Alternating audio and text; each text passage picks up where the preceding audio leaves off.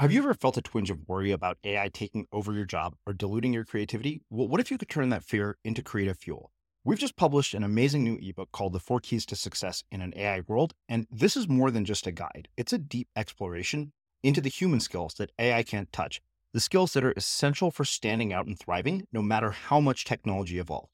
We're talking about real differentiators here like creativity, emotional intelligence, critical thinking, and much more.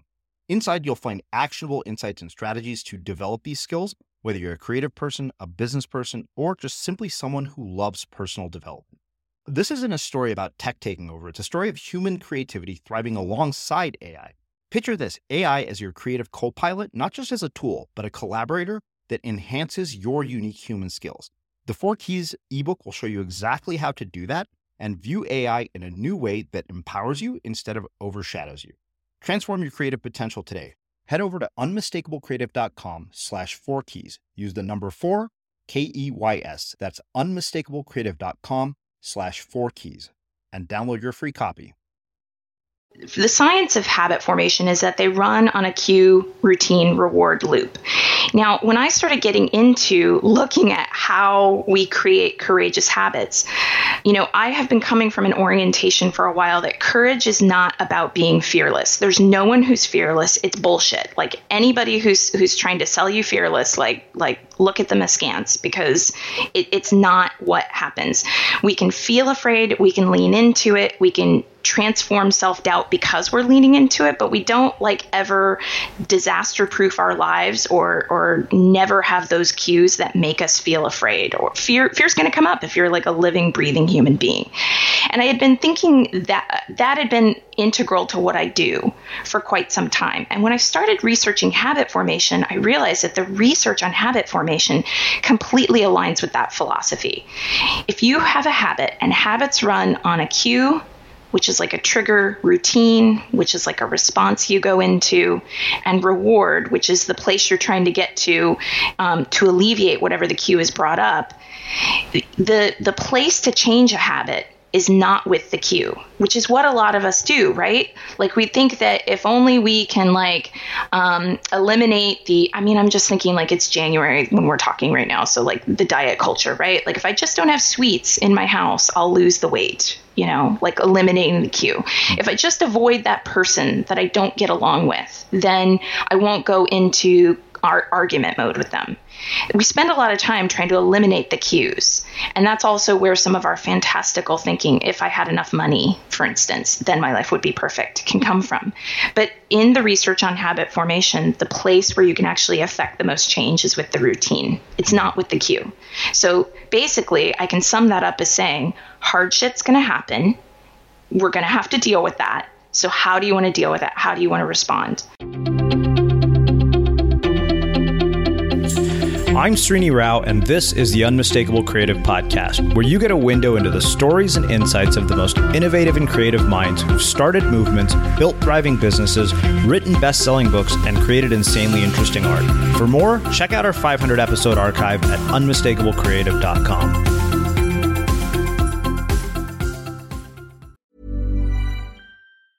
Ryan Reynolds here from Mint Mobile. With the price of just about everything going up during inflation, we thought we'd bring our prices down. So to help us, we brought in a reverse auctioneer, which is apparently a thing. Mint Mobile unlimited premium wireless. Have to get 30, 30, bit to get 30, bit to get 20, 20, 20, bit to get 20, 20, bit to get 15, 15, 15, 15 just 15 bucks a month. So, Give it a try at mintmobile.com/switch. slash $45 up front for 3 months plus taxes and fees. Promo for new customers for limited time. Unlimited more than 40 gigabytes per month slows. Full terms at mintmobile.com. Hiring for your small business? If you're not looking for professionals on LinkedIn, you're looking in the wrong place. That's like looking for your car keys in a fish tank. LinkedIn helps you hire professionals you can't find anywhere else, even those who aren't actively searching for a new job but might be open to the perfect role. In a given month, over 70% of LinkedIn users don't even visit other leading job sites. So start looking in the right place. With LinkedIn, you can hire professionals like a professional. Post your free job on linkedin.com slash people today. Hi, I'm Daniel, founder of Pretty Litter. Cats and cat owners deserve better than any old-fashioned litter. That's why I teamed up with scientists and veterinarians to create Pretty Litter.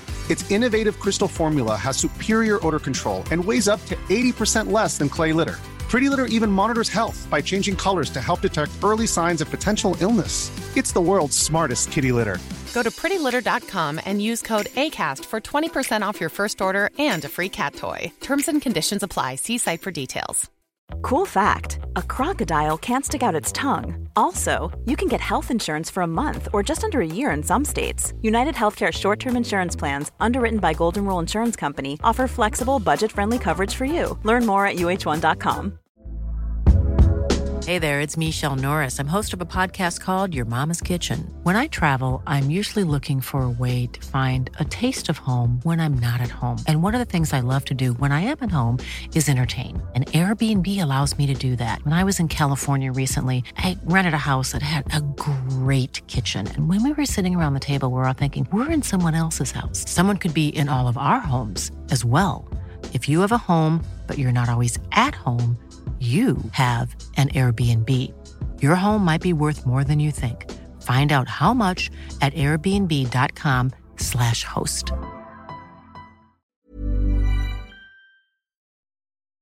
As creators, we're always on the move. Whether it's a live podcast event, a pop up shop, or a workshop, we're constantly interacting with community, and that's where Tap to Pay on iPhone and Stripe comes in. Imagine this you're at a live event, a listener loves your merch, or a participant wants to sign up for your course on the spot. With Tap to Pay on iPhone and Stripe, you can accept their payments right there and then, right from your iPhone, so there's no extra hardware or no delays. Total game changer. It's not just for creators, any business owner can do this. It's about making transactions smoother and much more personal, growing your business in your way. We've been using Stripe for our products and courses for a long time, and now with Tap to Pay on iPhone, you can take your business to the next level too. So visit stripe.com slash tap iPhone to learn more. Remember, folks, with Tap to Pay on iPhone and Stripe, your business is always at your fingertips. Kate, welcome to the Unmistakable Creative. Thanks so much for taking the time to join us.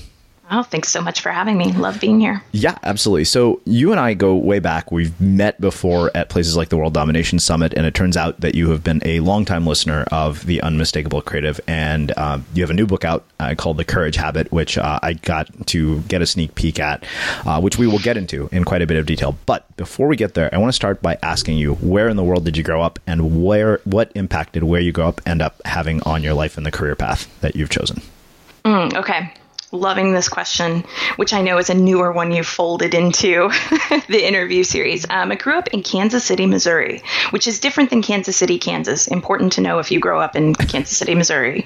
Um, and I would say that. Um, the the two parents that I was born to somehow through some weird cosmic machinations or something who knows what um, you know my mother was an 18 year old feminist from a small town and was a waitress at a diner that my dad, who was 33 at the time, um, would go to. And my dad is like a very far right Rush Limbaugh listening, um, you know, conservative. And I don't totally know how the two of them, you know, got together, but they did. And what I would, and then, you know, we're living in Missouri, which, um, I'd say that the the area has this like actual very like liberal hub, and I think that what it gave me was this ability to start seeing. Um, problems through different lenses if that makes sense like i don't uh, like i'm pretty open about the fact that i don't agree with conservative politics uh-huh. but i understand not understand as in like oh it's okay but understand as in i i literally understand with clarity the frames of reference that they draw from, or I believe I do anyway. Some conservatives would probably say I don't. Um, and I think that that's. Um, something that contributed to to just being able to do the work that I'm doing like thinking critically about the bigger picture of what someone's struggling with the smaller pieces and I think I'm really really fascinated by humans. I mean, humans are, are are just really really interesting. Why do we do all the dumb shit that we do? yeah. Why do we rise at the moment when all the the cards in the deck are stacked against us? Um, humans are really really fascinating to me. Mm-hmm. So that's the contribution I think that uh, Kansas City, Missouri, made to who I am today. So, it, being somebody that um, pretty much disagrees with sort of conservative politics and having a dad who was ultra conservative, what impact did that have on the relationship that you have with your dad? Oh, that's a good question. Um, so when I was younger, we argued a lot more, and I mean, we still cannot talk about you know the current presidential administration. It's just like kind of an off-topic thing, but. Um, what's interesting to me is that though my dad is he's very religious and um, conservative um, i always saw him treat people with respect. And don't get me wrong, this is not like giving somebody a pass in your family for their belief system. Like, like for sure, um, if any political issue comes up, and I'm, I'm like, actually, I don't think that is a respectful political stance to take. The personal is political. It is something that we talk about, but I definitely always saw him looking out for people who might need like a lift up. An example would be. Um, with cashiers at the grocery store. If he knowed, I could watch him with a cashier at the grocery store. If that cashier was like really having a kind of rough day, kind of tired, you could just tell was kind of down. My dad just has this thing where he starts engaging with the person to try to draw them out, make a joke, get to know them a little bit. And I, that's something that just really rubbed off on me that that we are not all one or the other. We are not these like binary sort of, you know, it's it's either one one position or another. We're we're all incredibly nuanced and we are all incredibly complicated human beings. Mm-hmm. Um, what misperceptions do you think that people who uh, don't fall into the the camp of your father have about people like your father? Oh, um, hmm, probably that they would probably that that well, I think the big misperception is um, not seeing it through the lens of story. So I'm going to back up just like a little yeah. bit here. So like, okay, um, I, for, for, for my own part, kind of went, you know, this, you know, political perspectives of conservative, I'm not getting it, da, da, da. And then I was a college professor for a while, actually. And I taught the work of George Lakoff. And that work really uh, shifted how I saw things. Lakoff has this, this model where he says, we interpret politics through stories. And in interpreting politics through stories, he has these two models. And for liberals, he calls it the nurturant parent model and for uh, conservatives, he calls it the dominant father model. I think I believe I'm getting those right. God, I hope I'm getting those right. And so, you know, people will say, how is it possible that liberals and conservatives can have uh, these these wildly divergent opinions about things like abortion? Liberals are going, it's hypocritical of you, conservatives, to say that a woman cannot have an abortion, yet you won't fund uh, prenatal care for women who do get pregnant who are carrying the pregnancy to term, or you won't fund daycare, you won't fund preschools, you know, like you won't fund social services that support that woman. And so liberals are going, I don't get what you're talking about here. But the conservatives are coming from this dominant father model, and this dominant father model is all about understanding that there is a leader, aka that dominant father, and you obey what the leader says to do, and you must be moral in your behavior. And if you're not moral, you deserve the consequences of what you get. So that's how it is, at least in Lakoff's perspective, and I, I would say it makes sense to me as well, that a conservative will go, I'm not going to say that it's okay for a woman to have an abortion because in my moral universe, you reap what you sow, you get punished and the punishment is you have to take care of that baby. And by the way you have to take care of it with no prenatal funding from me. No you know tax dollars spent on preschools. Mm. and so i think that it's it's an interesting nuance to look at the people that we encounter in our lives and go actually like everybody's got something that they do that somebody else would actually disagree with and what is the the story behind why it is that they behave in the way that they do? And of course in my work you know some of, I, of it i'm going it's a habitual response and conditioning of course plays a part in that. If you grow up in a family that has a particular political point of view you're going to be conditioned around that particular point of view.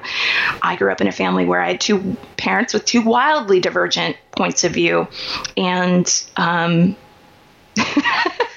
and there's still a part of me that goes, and my point of view is right over on the anti Trump, more liberal side of things. But, you know, that's neither here nor there for habit formation. Mm-hmm. You know, it, it's interesting because I, I, you know, I have friends, very close friends, um, who are, are Trump voters, uh, and you know, my, my initial perception is every Trump voter is basically a, a, racist, like you know, redneck white person.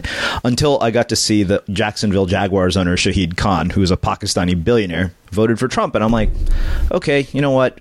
I, I got to admit, I can see his logic behind that decision. Um, but uh, I'm curious, you know, so we've talked about the relationship with your father. I'm curious what uh, impact the relationship with your mother and her perspective on this has had on your own worldview. Mm. Well, my mother is. Um, she she taught me the feistiness. I mean, I definitely think I get like feistiness in a good way from her, and um, you know she was she was just really like my my uh, in the divorce joint custody, right? So, uh, you know, divorce, of course, being inevitable, right? With with two parents this wildly divergent, um, you know, and, and it was in the divorce that my father could take us to church, you know, every other week, and I would come back from church and as a very young kid, and sometimes say this or that thing that somebody said at church, and my mom would just be like, "That's that's like crap you know? This is wrong. Not anything about loving people but just if there was anything i think there was one day where like there was a sermon about like gay you know marriage or of course it would be called a lifestyle um, back in the 90s um, was was wrong. And it was just this very like um, you know coming home and talking to her about this and and and her going like what is wrong with two people loving each other like, what is actually wrong with that? We live in a world filled with so much hate. What is wrong with two people loving each other? And then me kind of going, oh, like that completely sinks down into, um, I guess, a, an internalized value system that made more sense to me. Mm-hmm. So it, it just, I don't know. I think that I got the feistiness from her, and I think that I got this sort of uh, don't suffer fools gladly, uh, question things.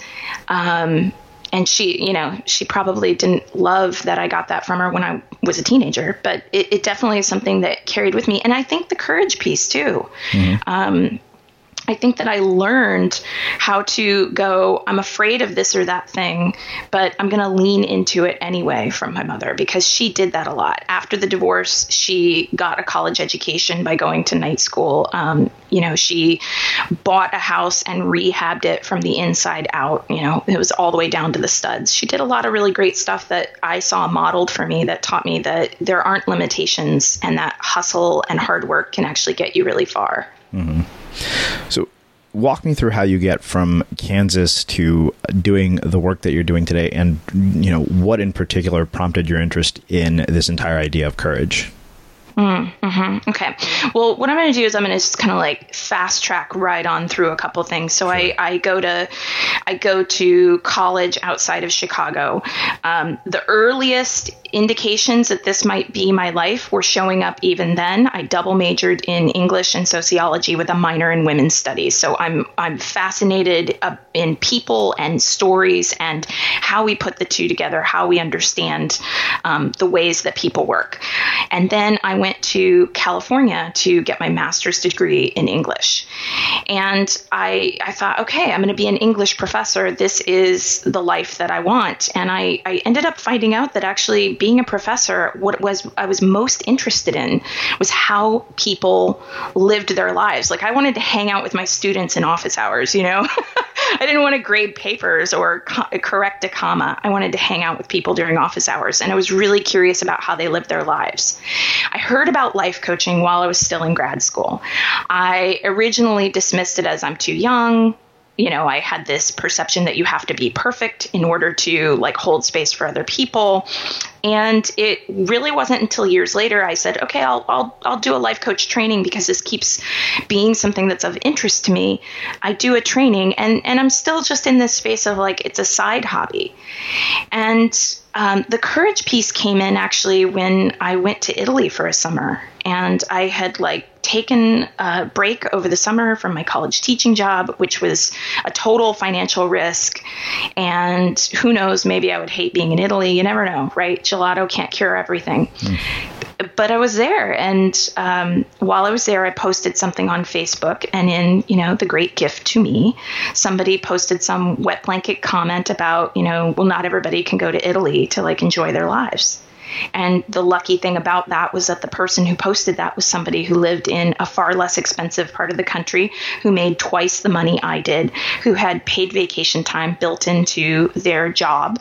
Um, and it suddenly hit me that I had been just as afraid of as this person had been to do something like take time off to, to travel, but but that courage was the thing I was willing to practice.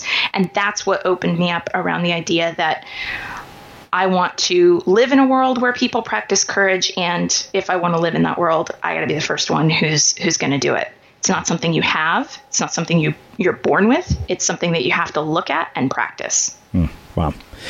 Um, so we will get into all of that, but I, I think I want to spend a little bit of time talking about something that you and I were um, chatting about prior to officially hitting record, and that is, you know, my own skepticism around life coaches, which you've talked about uh, on the show. Um, and I think you know it, it's important that we dissect this because I, you know, again, I think there are plenty of people who are doing amazing work. Some of many of them have been guests on our show. Uh, that being said, I, I'm curious, you know, kind of what your perspective is on my own skepticism. Hmm. Well, I think it's warranted, first of all, and I think it's healthy, and I think it's good because it is um, an unlicensed and unregulated industry.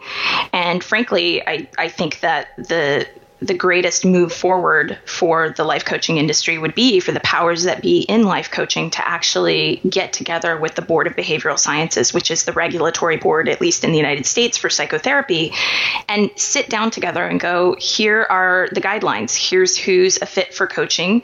Here's who's a fit for therapy. Let's actually make this clear for everyone so that there is no having to figure it out on your own, which is where the coaching industry is right now. Um, I think, from my own perspective, and as somebody who runs a program that certifies life coaches, I think that you've got to be trained. I think that you've got to know how to refer out. Um, you've got to actually practice the work with integrity, which means that if someone is showing signs of maybe having a clinical diagnosis, that you don't keep trying to, like, I don't know, be like a guru or something. And I think that you have to do your own work.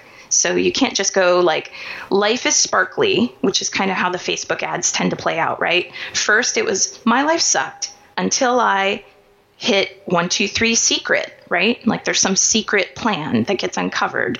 And then now life is great. And here we are. And I, I just, I, I think that that kind of a model just doesn't actually express much about what coaching really is and i also don't think it, that it's very helpful for humans.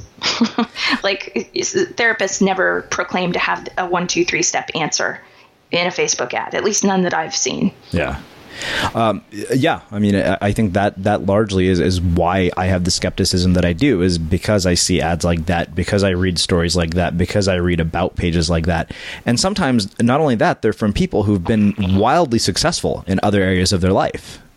Hmm. Hmm. Yeah, I mean, I think coaching is all about how we make meaning and tell stories and put our lives events into a context. And there's a craft to it um, for sure. It is not just. Uh, we were joking right before we hit record about the the Daily Show clip of Demetri Martin. Mm-hmm. a life coach is like having exp- expensive friends with ha- uh, expensive friend with hands and, and limited like credentials. In, yeah, and sitting in the corner like eating life cereal, which was just the perfect thing. Um, so it, it there is an actual craft to it.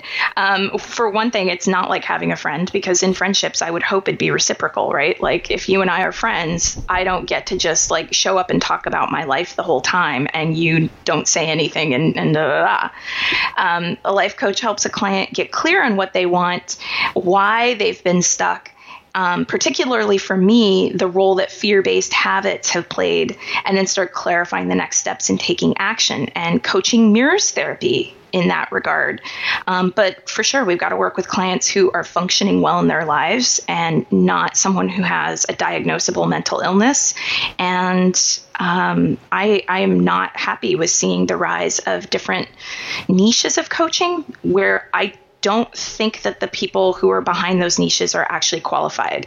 And I'm thinking in cases of like sexual trauma, mm-hmm. like Like that's the work that somebody who went to an advanced training program that had oversight, that has collegial relationships they can lean on at all times if they get stuck should be doing, not someone who had three months of um, a training program somewhere. You know, same thing with like drug and alcohol coaching or eating disorder coaching. You know, these are things that are complex and coaches should not be tackling those topics. I don't tackle those topics. Wow.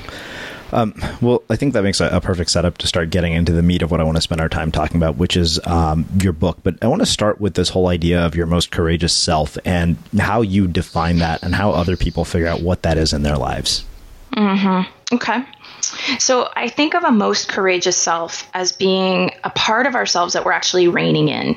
So, like for you, I don't you know, I don't know this. You can tell me if this is accurate, but for you, it might have been the part of you that like towed the line for a little while, you know, doing the standard, you know, nine to five job, kind of ticking off the boxes and wanting to do something more, wanting to get into blogging, podcasting, growing your company, getting a book out there. But like for a while, it feels like, well, I want that, but I have to be realistic, or I want that, but there's no way that I could. I want that, but I'm not good enough to do it.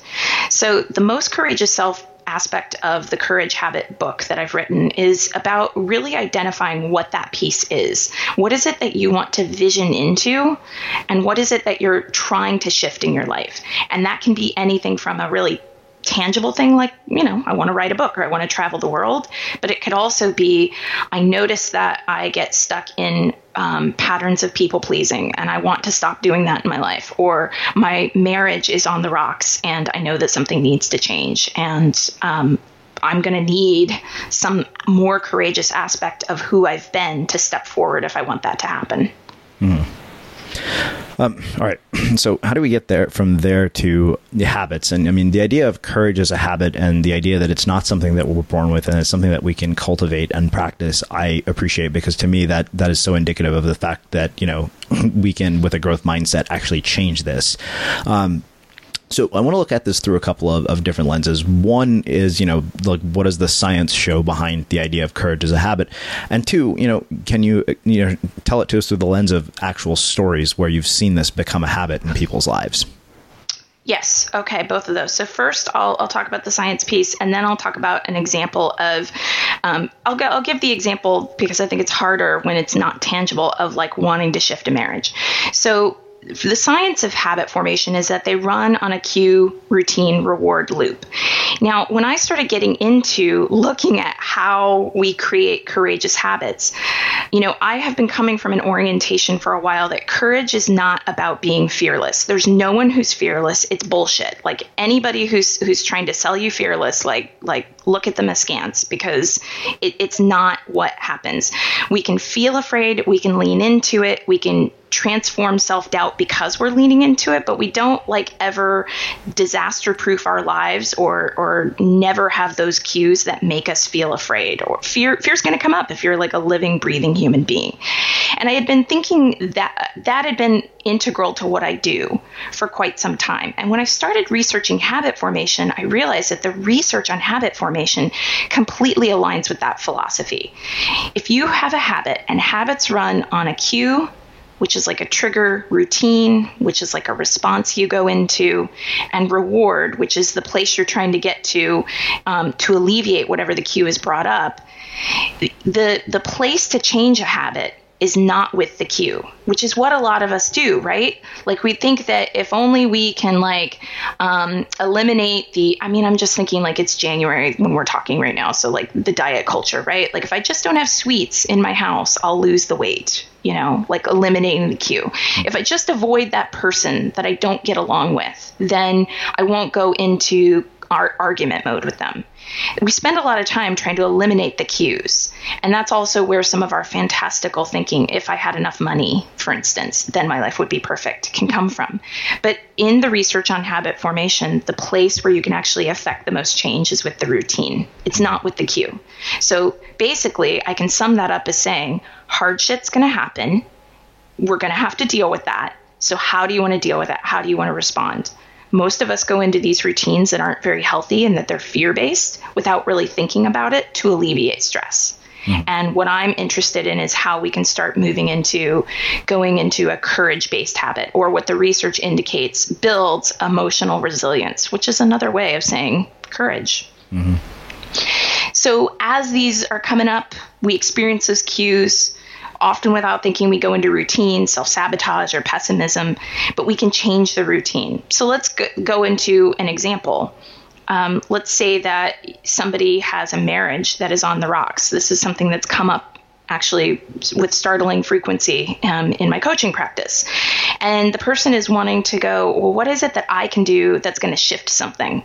And it's an orientation away from trying to be like the perfect person who uses I statements and, you know, never starts an argument and into um, the response. So when you feel that cue of stress, and your habitual routine has been to yell, scream, argue because you get to the reward of some catharsis about that stress, or it makes you feel a little more in control to have the upper hand in the argument. That's a temporary reward and it doesn't really do much for you in the long term. So, how can we move into something that is more courage based? And what the research has shown me is that it's about accessing the body, looking at those frames or stories that we use to define our lives and reframing them, and then reaching out and having some kind of um, external community or relationship that shares that value of, of doing this work or a, a, what I call a courage driven value. Hmm. Ready to pop the question? The jewelers at Bluenile.com have got sparkle down to a science with beautiful lab grown diamonds worthy of your most brilliant moments. Their lab grown diamonds are independently graded and guaranteed identical to natural diamonds, and they're ready to ship to your door. Go to Bluenile.com and use promo code LISTEN to get $50 off your purchase of $500 or more. That's code LISTEN at Bluenile.com for $50 off. Bluenile.com code LISTEN. There's never been a faster or easier way to start your weight loss journey than with PlushCare PlushCare accepts most insurance plans and gives you online access to board-certified physicians who can prescribe FDA-approved weight loss medications like Wegovy and Zepbound for those who qualify. Take charge of your health and speak with a board-certified physician about a weight loss plan that's right for you.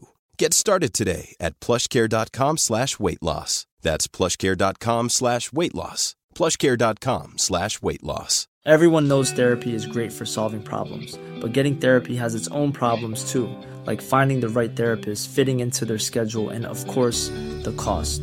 Well, BetterHelp can solve those problems. It's totally online and built around your schedule. It's surprisingly affordable too. Connect with a credentialed therapist by phone, video, or online chat, all from the comfort of your home. Visit betterhelp.com to learn more and save 10% on your first month. That's BetterHelp, H E L P. A lot can happen in the next three years. Like a chatbot may be your new best friend but what won't change? Needing health insurance. United Healthcare Tri Term Medical Plans are available for these changing times. Underwritten by Golden Rule Insurance Company, they offer budget friendly, flexible coverage for people who are in between jobs or missed open enrollment. The plans last nearly three years in some states, with access to a nationwide network of doctors and hospitals. So, for whatever tomorrow brings, United Healthcare Tri Term Medical Plans may be for you. Learn more at uh1.com. Mom deserves the best, and there's no better place to shop for Mother's Day than Whole Foods Market. They're your destination for unbeatable savings, from premium gifts to show stopping flowers and irresistible desserts. Start by saving 33% with Prime on all body care and candles. Then get a 15 stem bunch of tulips for just $9.99 each with Prime. Round out Mom's menu with festive rose, irresistible berry chantilly cake, and more special treats. Come celebrate Mother's Day at Whole Foods Market. Burrow's furniture is built for the way you live. From ensuring easy assembly and disassembly to honoring highly requested new colors for their award-winning seating, they always have their customers in mind. Their modular seating is made out of durable materials to last and grow with you. And with Burrow, you always get fast, free shipping. Get up to 60% off during Burrow's Memorial Day sale at burrow.com slash ACAST. That's burrow.com slash ACAST. burrow.com slash ACAST. Okay, so let's get into each one of these areas uh, in a bit more depth. Um, specifically, let's start with accessing the body. What do you mean by that, and how do people apply that concept in their lives, uh, particularly in the context of courage? Well, fear isn't logical, it's primal right? Like when you get afraid, what are some of the things that come up for you? Shortness of breath, panic, you know, uh, heart rate, you know, going faster. Uh, mind starts racing through like ruminating thoughts and worst case scenarios. Right. And then it's like if that just keeps going and going and going, you're normal, by the way. Here, here's the good news. You're normal. You're like everybody else. It's the same thing that happens for everybody. Mm. It's like fear isn't logical, it's primal. It starts in the body. So we've got to deal with it in the body. We've got to actually attend to the fear sensations that are arising. So when these these things are coming up, what I'm saying is that before you can move to any cognitive behavioral sort of intervention, the research says that you've got to do something that attends to what you're feeling in the body. So it could be as simple as deep breathing, right, which is everybody's favorite meditation. But I actually say that you can expand it outward. You could walk, you could exercise you could have sex, you could dance, you could um, do what's what's they call it in uh, laughter yoga, or I call it a laugh session, where you just laugh kind of maniacally, frankly, until it takes over and becomes the real thing. But you do something to attend to the body's response to whatever it is that you're feeling afraid of. Mm-hmm. Okay, so we talked about the body. Um, one, you know, where do people screw that up? Like, you know, you've talked about, about a lot of things. I mean, I, I honestly think that um, part of, I know this, part of the reason I surf and snowboard is because it calms my nerves. Like mm-hmm. It stops the the logical, you know, thing that goes on in my head. Mm-hmm. Mm-hmm. Yeah. Well, so having a regular practice, of course, is a really, really great thing. But I think where people get it wrong the most is usually when they start trying to go to talking themselves down. Don't do this. You know, like if you're about to go on for a speaking event, right? Like, don't panic, don't panic, don't. Pa- it, it, it's like that actually, for most people, is probably going to cue up more panic.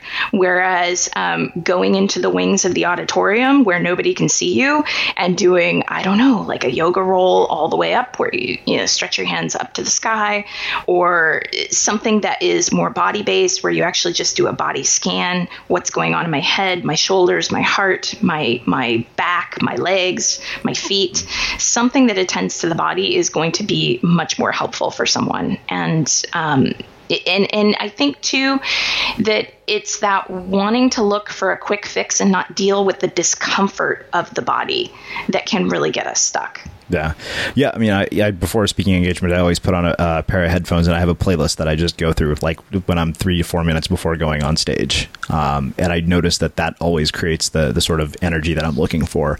Uh, we're talking about the body, and you're talking about quick fixes, and um, I this may be sort of you know out of your scope of expertise, but I, I want to ask about it. What are your thoughts on on things like psychedelics, plant medicine? You know, the things that we see a lot of ha- happening nowadays.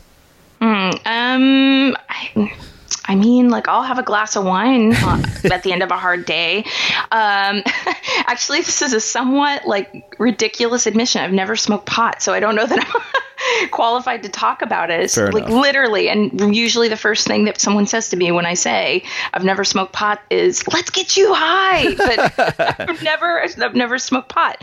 So uh, I, I think that it's something to watch in case it becomes a pattern. Sure. I definitely have seen just with wine, for instance, that. Um, you know, I mean, it. There was a period of my life, and I actually stopped drinking for six months in 2017 because there was a period in my life where it was like every day It was like five o'clock, let's pop open a bottle of wine. Ah, oh, that's so much better. And it it got to this point where I was like, wait, I used to know how to relax without popping open a bottle of wine. What's that about? And uh, I think it just had become a habit. It had just it's easy, right? It's easier than having to attend to the body or haul my ass out to go to yoga. Yeah. So um, I'm curious though now about w- with that question coming up. I really want to know your answer.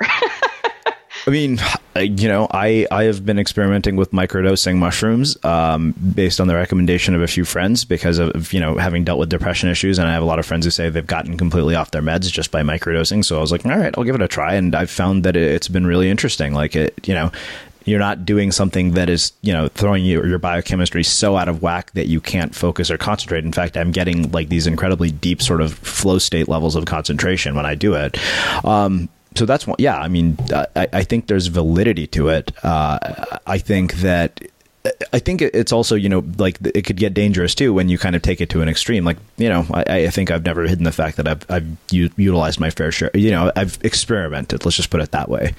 Um, experimented. I like yeah. it. Yeah. Well, all for all for the good of citizen science, right? Like to, to report your findings back to everybody, exactly. make the world a better place. yeah. totally, totally.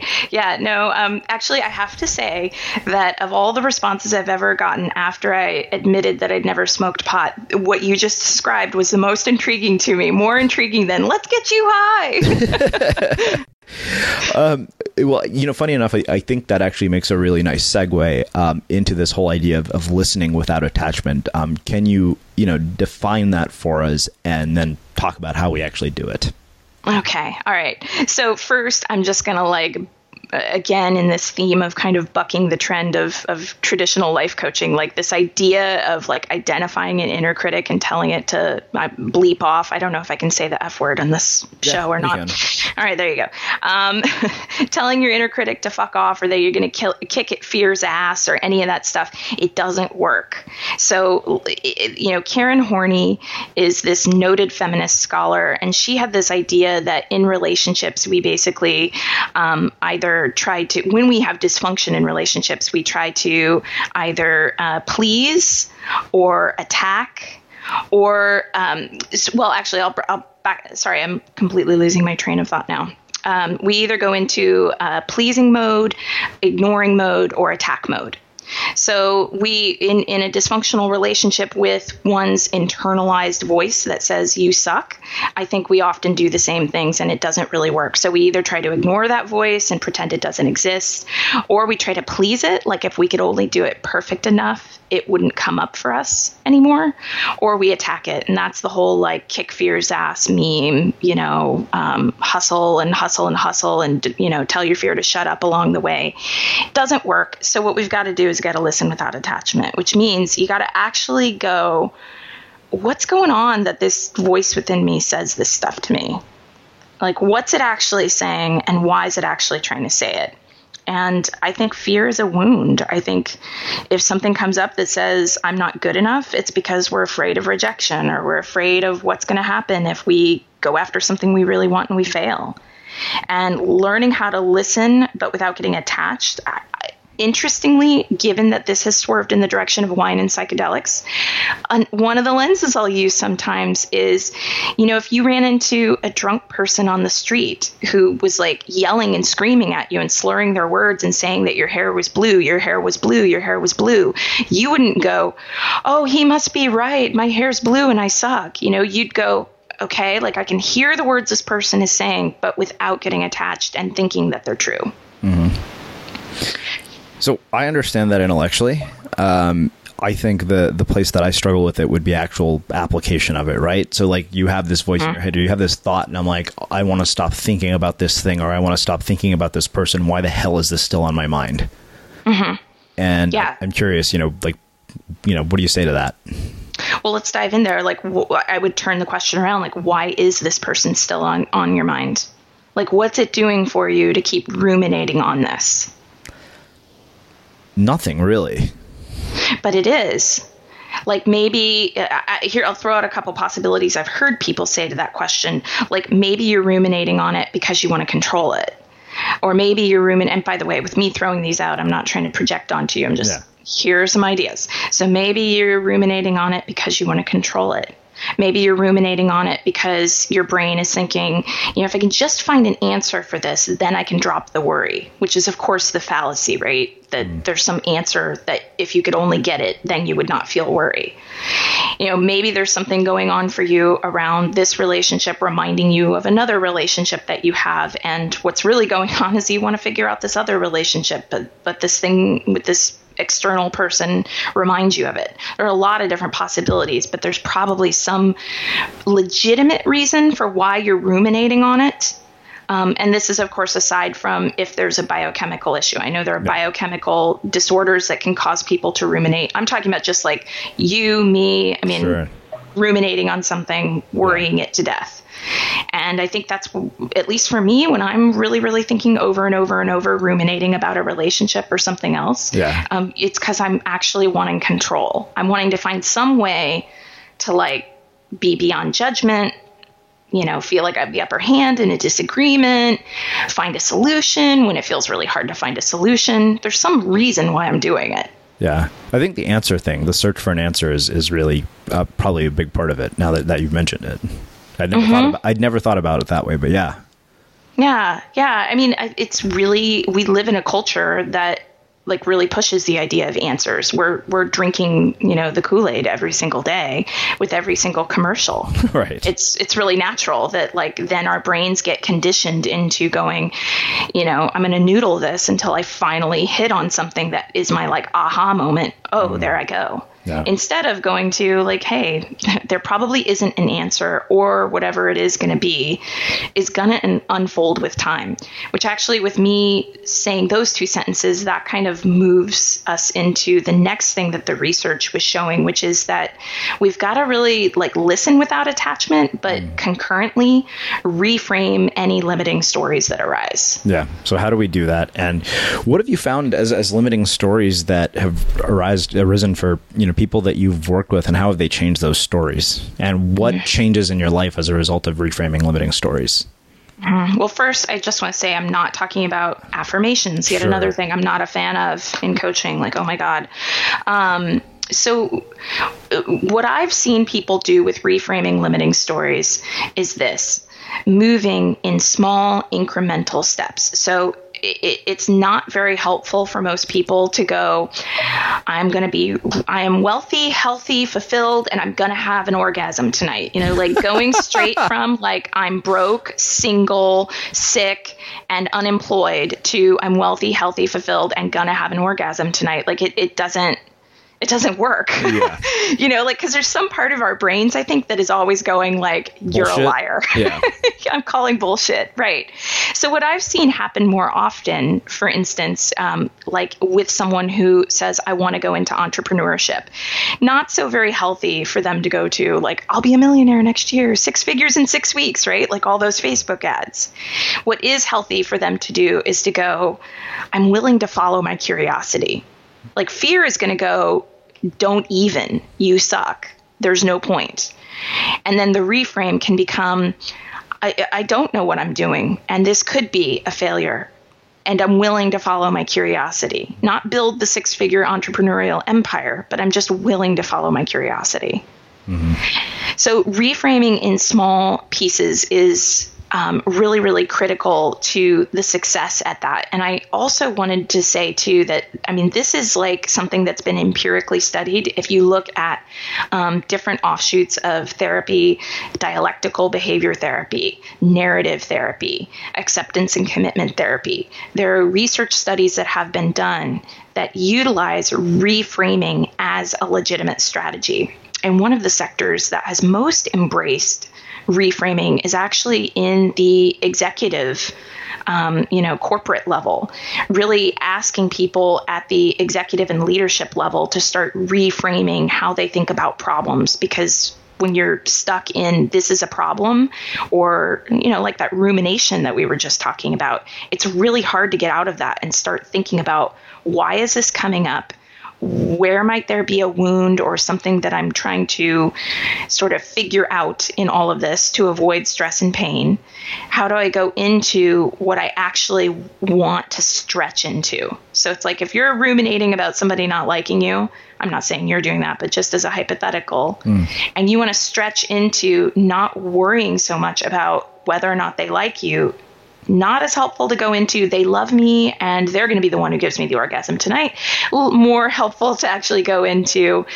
Okay i'm kind of curious about why we have this conflict and i'm willing to be curious. And then going into okay I'm, now that i've gotten into a space of being curious about this conflict um, maybe there's some way that i just won't be in conflict with this person any longer and then moving into, I notice that when I think of them judging me in this particular area, that's where the hook is for me to worry about whether or not I'm liked. It's like it's really incremental moves. It's not a big one. Mm-hmm. Hey, it's Srini. I wanted to tell you about our new online course called Distraction Mastery. In this course, you'll learn exactly how to eliminate time robbing distractions, master your attention, and get in the zone on command. In under 10 minutes a day, you'll learn a proven, powerful framework for killing distractions and developing unshakable focus based on proven research and experience. These are the exact strategies that I've personally used to write two books and hundreds of articles. So, to learn more, visit courses.unmistakablecreative.com. Again, that's courses.unmistakablecreative.com.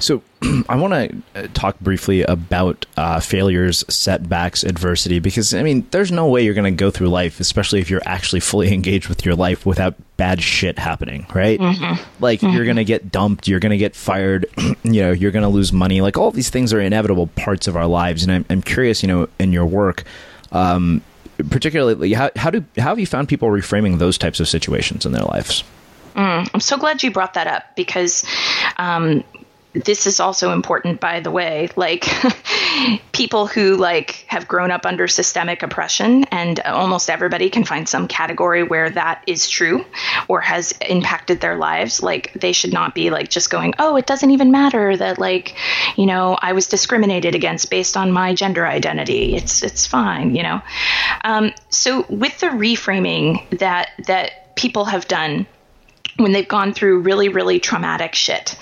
Um, first, the space we have to be in is empathy, which is why I think the research really indicates that we got to stop and access the body. Mm-hmm. Like, if you lose a job, if you encounter failure, if you encounter challenge, and you try to move straight into listening to what your critic is saying about this and pushing yourself not to get attached and reframe, you've just bypassed the part where, like, maybe you need to be really angry. Because it's bullshit that that injustice happened to you. Or maybe you need to cry because there's grief that's involved in this in losing something or failing or encountering some kind of loss. Like this is the piece where accessing the body is so important um, because that that place of processing through how we feel about the things that we have survived and how we choose to process through those things can pave the way for how we pivot from there. Mm-hmm. So that takes us into the idea of um, reaching out and creating community. So let's talk about that. Um, you know, I have a lot of ideas around this, um, particularly like I'm really interested um, right now. One of the things that's really on my mind is um, how dangerous our dependency of uh, on technology has gotten for our sense of community. So I want to talk about that because I'm really curious to hear your perspective on it. But let's start with what your research shows first uh, around this idea and how it relates to the idea of courage. Okay, so um, reaching out and creating community is is vital. I mean, for for sure, there's a treasure trove of research about how, like, if you want to live a long life, if you want to be healthier and have a more robust immune system, if you want to have success with a goal, the quality of your social networks um, and your relationships is really key particularly though with something that is um, a deep dream or something you want to go after with practicing more courage and developing that emotional resilience to manage fear and change habits you need community for a few reasons. Um, one you need community because fear thrives in isolation and inevitably at some point, whatever your particular critic says to you about why you suck and can't do it, it's going to get you eventually. If you don't have other people around you to remind you, like, hey, hold on, don't get attached by that. How could we reframe it? Try accessing the body. You know, let's let's get into some support. Another reason you need community because it's just more fun. And um, one of the most interesting pieces of research I ran across related to goal setting was that when people set goals that have um, uh, ripple effect benefits for other people in the community, not only did they have more fun, they the self-reported, you know, measures of satisfaction were higher for people who had set goals that had some kind of an advantage not just for them but for others around them. They had more fun and they were more likely to achieve the goal. So, like, if you start a podcast and it's all about, like, let it be the this is my podcast show, you're not going to have as much fun. Or, and you're you're less likely to have it be a success than if you start a podcast and you're like my goal is to raise awareness about this issue that a lot of different people struggle with It's it's amazing to me that you're going to be more successful um, with social social uh, relationships in mind, and yet at the same time, it's not a surprise if you look at all the ways that positive social relationships benefit our lives. Yeah, no doubt. Um, so let's let's talk briefly about this this notion of technology because I, have been really wrestling with with uh, thought lately that our our digital lives are becoming so prevalent that they're getting in the way of our actual lives. Like there's such huge parts of our life. Um, you know, at, you know, as part of of uh, a bet with my content strategist Kingshook, like he wasn't starting a project that I'd been you know he'd been telling me about for a year, and I said, all right, I'll tell you what, if you start the project and get it off the ground by the end of February, I will delete all the dating apps from my phone for a month just because. um, I, you know, my theory is that this has actually caused me to be disengaged with the world around me, and within a, in three days, I'm already convinced that that is absolutely true, and it got me thinking about our, our digital habits at large because. I, I have a deep concern that our digital networks and our communities online are masquerading for a real sense of connection and ultimately leaving us very isolated. Um, and I, I think that uh, I think it's a sad state of affairs. Like I think that we have to prioritize seeing people in person way more than we do right now. Absolutely, I'm a huge fan of the TED Radio Hour, and I unfortunately in this moment I'm forgetting the name of the person who was interviewed. Ah, but I, I mean everything that um, that is coming out about what tech, the the shadow side of technology is in alignment with what you just shared. And I would also say too that. Um, you know, technology encourages encourages us not to access the body, right? technology encourages us to constantly be sort of reacting at, to all the stuff that we see online. And I think that we have to really go, especially if we want to change. It's so funny that this started off on politics, and I'm going to swing back over there again. I think that one of the biggest reasons we need to develop courage is to change our ability to respond in the middle of this political chaos that we're all in right now. Mm-hmm. Like we need a more courageous world, not just so that like my individual clients can can live great lives. We need a more courageous world because we're living in the middle of political chaos and people are getting fried right? Like people are going, I can't even open up Facebook anymore because it's just more bad news. So it's like, all right, if you want to actually be an aware, informed citizen, you've got to do something that allows you to process through the fear you feel when like yet another right is being taken away from a group. Um, and I think that the habits that we have around our phones also feed into that cue, routine, reward loop. We feel stress so we pull out our phones as our routine to get the reward of decreased stress, mm. but it's only a temporary reward. If we would shift up that habit and make it, I feel stress, I actually get in some kind of real time capacity with someone who is aligned with my values around how I want to live, then I'm going to get that reward of decreased stress, but it's going to have a much bigger ripple effect and a much bigger impact on our lives. Mm. Wow. All right, so let's finish this up by talking about this idea of, of reflection um, on your courageous life and what you mean by that. Like, how do you define that, and how do people incorporate this into their lives?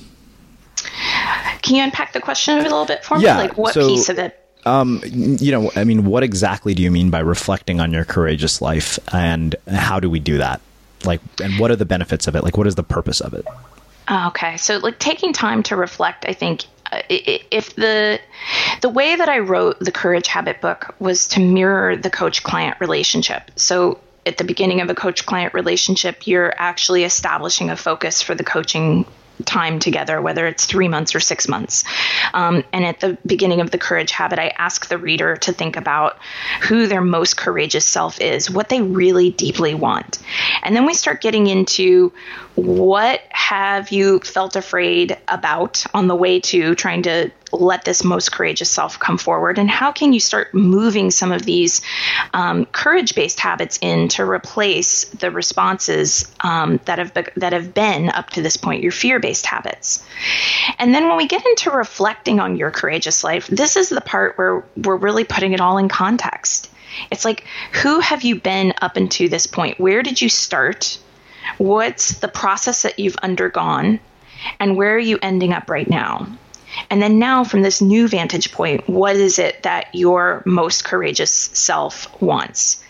And it's kind of like before you and I uh, like hit record today, we were talking about like all these. It, I know that your book came up, you know, and and now you have like a new book on the horizon. And there was probably a point before you even got your first book deal where like the self that you were leaning into was going I want a book deal, right? Like that's the big dream. Like, can I just get a traditionally published book deal? And then you get the traditionally published book deal and you get it out into the world. And then now there's this new vantage point that goes, not necessarily what's next, like I got to hustle over to this new spot off in the horizon, but what about the, the path I've just walked has actually built more resilience for me? What have I learned? What challenges have I encountered and then moved through? And then what is it that I actually want from my my path um, up to this point to inform where I'm going next? Mm, wow. Well, I think that makes a, a, really fitting end to our conversation. So I want to finish with my final question, which I know you've heard me ask. Uh, what do you think it is that makes somebody or something unmistakable? Oh, I thought so much about this. Um, although the one answer to me was like super, super clear, and it was integrity. And, and that actually, I think living a life of integrity requires a ton of courage because there are a million places along the way where like the easy choice that's a little less in, in integrity with who you are or um, and i'm not talking about integrity like um, you you somehow become someone that you're not. I'm talking about like the easy choice as in like you're trying to carve out a path for yourself and then the job offer with like the really great salary comes in. So are you going to be in integrity with your ultimate dream or are you going to take this job offer which is a little bit easier and kind of juicy but not really actually in full integrity with who you say you want to be and the life that you want to live. There are a million opportunities to not um, practice integrity to not to be asleep at the wheel. Mm-hmm. Being in integrity requires courage because it requires that you're not asleep at the wheel. Wow. Um, well, this has been a, a really, really thought provoking and beautiful conversation. Um, I really appreciate you taking the time to join us and share your insights and your story with our listeners. Where can people learn more about you, your work, and the book? Uh, you can head over to yourcourageouslife.com to learn more about me and the book, or tribeclcc.com to learn about my training program. And I think I'm Kate Courageous almost everywhere else on the web. Awesome. And for everybody listening, we will wrap the show with that. Planning for your next trip? Elevate your travel style with Quince. Quince has all the jet setting essentials you'll want for your next getaway, like European linen premium luggage options, buttery soft Italian leather bags, and so much more. And it's all priced at 50 to 80% less than similar brands. Plus, Quince only works with factories that use safe and ethical manufacturing practices. Pack your bags with high-quality essentials you'll be wearing for vacations to come with Quince. Go to quince.com slash trip for free shipping and 365-day returns. Hey, it's Paige DeSorbo from Giggly Squad. High quality fashion without the price tag. Say hello to Quince. I'm snagging high-end essentials like cozy cashmere sweaters, sleek leather jackets, fine jewelry, and so much more. With Quince being 50 to 80% less than similar brands. And they partner with factories that prioritize safe, ethical, and responsible manufacturing. I love that. Luxury quality within reach. Go to quince.com slash style to get free shipping and 365-day returns on your next order. quince.com slash style. Mom deserves the best, and there's no better place to shop for Mother's Day than Whole Foods Market. They're your destination for unbeatable savings, from premium gifts to show-stopping flowers and irresistible desserts. Start by saving 33% with Prime on all body care and candles. Then get a 15-stem bunch of tulips for just $9.99 each with Prime. Round out Mom's menu with festive rosé, irresistible berry chantilly cake, and more special treats. Come celebrate Mother's Day at Whole Foods Market. Imagine the softest sheets you've ever felt. Now imagine them getting even softer over time. That's what you'll feel with Boll and Branch's organic cotton sheets. In a recent customer survey, 96% replied that Boll and Branch sheets get softer with every wash. Start getting your best night's sleep in these sheets that get softer and softer for years to come. Try their sheets with a 30-night guarantee. Plus, get 15% off your first order at bollandbranch.com. Code BUTTERY. Exclusions apply. See site for details. Have you ever felt a twinge of worry about AI taking over your job or diluting your creativity? Well, what if you could turn that fear into creative fuel?